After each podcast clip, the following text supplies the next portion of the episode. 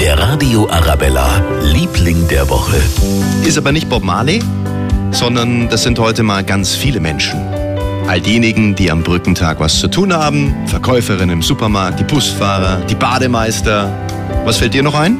Ich möchte mich bei allen Kranken- und Altenpflegern bedanken, Okay. die diese Arbeit auch unabhängig von den Feiertagen einfach tun und damit Leute, die wir gerne haben, einfach versorgen. Naja, das sage ich auch mal. Dankeschön. Der Radio Arabella, Liebling der Woche.